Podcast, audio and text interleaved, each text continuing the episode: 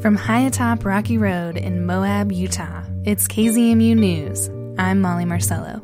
This is your news for Monday, May 23rd. Over the past decade, the amount of people needing emergency services in the Moab area has doubled. People need medical attention. Everything from an injury in the backcountry to a car accident on the highway and a fall in town. And Grand County EMS prepares for all of it. Their mix of about 40 staff and paid volunteers operate three ambulances here 24 7. And as the need for their emergency medical services grows, so have the needs of the department. My first tour um, when I was on the council, when uh, Andy took some of the council members around, was to the bus barn and to his office, which was with his desk right next to the water heater, which was really the utility room. Liz Tubbs first took an interest in Grand County EMS back in 2014 as a then county council member. Now she chairs the EMS board. There, she advocated for many of the improvements to the department over the past decade, including getting the director out of the utility room. For years, EMS worked out of three county facilities spread out in the downtown area admin staff in the old senior center, ambulances in the old bus barn, and sleeping quarters in the old Mealich house downtown. Tubbs says they desperately needed something new and in one place. The search for a home, and there, there were several attempts. There were a lot of sort of stops and starts. And when it finally came together, it was like, we need to do this. We're standing in the fruit of that missive, a $4.8 million facility up 100 North on the Hill. Paid for by a combination of grants and loans, construction wrapped up on the building this winter. Now, admin offices, sleeping quarters, kitchen, training spaces, ambulances, it's all here in one place. We have a decon bathroom there in case we need to just hop in the shower. We have scrubs in there ready to go if we we can that way we don't have to go upstairs into the living quarters if we're yeah. you know dirty or anything like that because we get dirty on these calls uh, backcountry calls will come back with dust all over us. On duty captain Brett Sherman guides me through the 12,000 square foot building during a recent open house. So uh, we're in our bays. They're two deep and let's see, four wide. Um, capacity for eight vehicles. Right now we have five ambulances. We have our backcountry ambulance. We have our two first out a bit of a older one as our third out, and this is our what we call the transfer Twinkie. This is our Mercedes that we take. It's more gas efficient. It's thin. It looks like a Twinkie, um, but it's fully capable, and we take it on uh, transfers from one hospital to the next. Grand County EMS does a lot of interfacility transports, sometimes caring for patients for hours as they make their way to hospitals in Grand Junction or Salt Lake.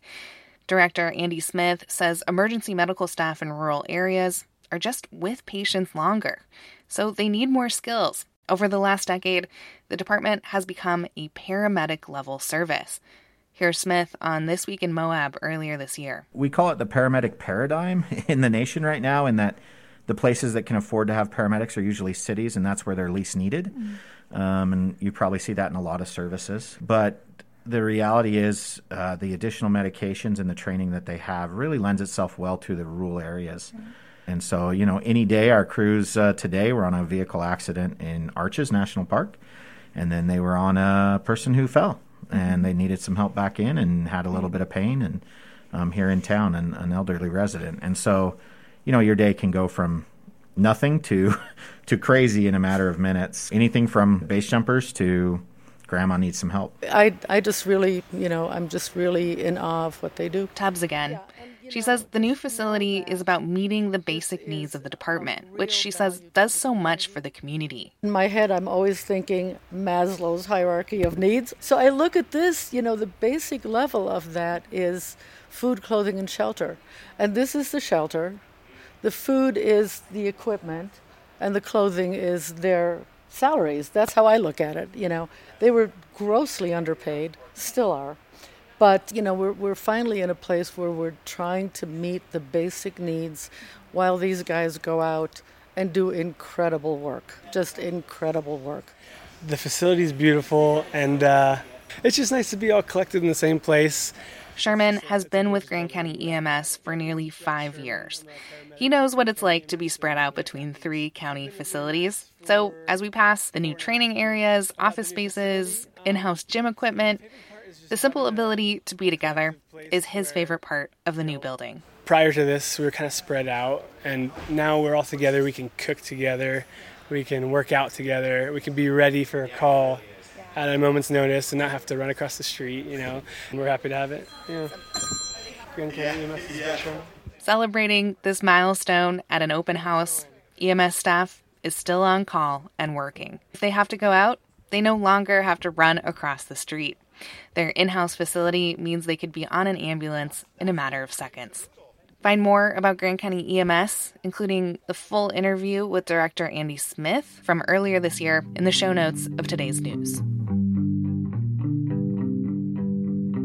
Bark beetles are common across the western U.S. They're tiny insects that burrow into the bark of pine trees to lay their eggs, often killing the tree in the process.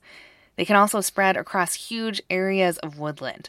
One way to mitigate beetle outbreaks is through prescribed burns. But as Rocky Mountain Community Radio's Lucas Brady Woods reports, the drought conditions fueling their spread aren't so easy to address. On a mild spring day in southwest Colorado, Steve Underwood and his crew are tending to burning piles of pinyon pine. The green needles are burning, but the interior heavy stuff is not burning as well. There's a real art to this to be able to burn it and not have it creep around. Underwood is a forestry and fire management expert. One thing he specializes in is prescribed burns like this one near the San Juan National Forest. These are all pinyons that have been infested with uh, Ips beetles. So we cut these down last winter um, and we've piled them, and now we're going to burn the piles so that we can get rid of the Ips population on this parcel. The Ips beetle, or more specifically the pinyon Ips beetle, is an insect that colonizes pinyon pines. Even though the bugs are tiny, only about an eighth of an inch long, they can still kill trees. The burrows they carve in a tree's bark can eventually cut off its flow of nutrients. And according to Underwood, Ips beetle outbreaks are happening in parts of the region they haven't reached before. Climate change is providing more habitat for the Ips beetles. And so they're moving north, they're killing trees. And Underwood's not the only person noticing the drought induced beetle outbreaks. They are taken away at our forest now that we're um, kind of in this continual drought state. That's Amy Lochner. She's an entomologist with the U.S. Forest Service who specializes in bark beetles like the Ips. She also says that despite the Ips beetle's potentially damaging impact on trees, it's nothing new to the region. It's native, so has been here way longer than any of us have, and it's evolved with the pinyon trees. For example, pinyons have developed a defense mechanism against the Ips, the resin they produce underneath their bark. When beetles attack a tree, the tree actually um, releases that resin and it kind of acts like a water hose and it pushes those beetles out. But the trees need access to enough water to create that resin. So if conditions are too dry, they aren't able to defend themselves. And during widespread drought, when large numbers of trees don't have enough water, beetles spread more easily from tree to tree. So the beetles basically just walk right in and then um, they talk to each other with pheromones and that basically says parties here, come on in. So those attracts more beetles. Outbreaks fueled by drought are not unique to Ips beetles, though. Drought is one contributing factor in the spread of other bark beetles like the spruce beetle. The spruce beetle is responsible for killing large areas of spruce forest in the Rocky Mountains. According to Lochner, the spruce beetle has spread so widely that it's running out of trees to colonize. But the spread of pinyon ips isn't to that point yet. And Lochner says there are ways to help mitigate beetle outbreaks even on the level of individual properties. Miranda Yates is one Southwest Colorado landowner who's taking action. That prescribed burn Steve Underwood was working on earlier, that's her land. Saving the trees that you can, tree health, fire mitigation, things like that. I, for me, they're the most important thing about being a land steward.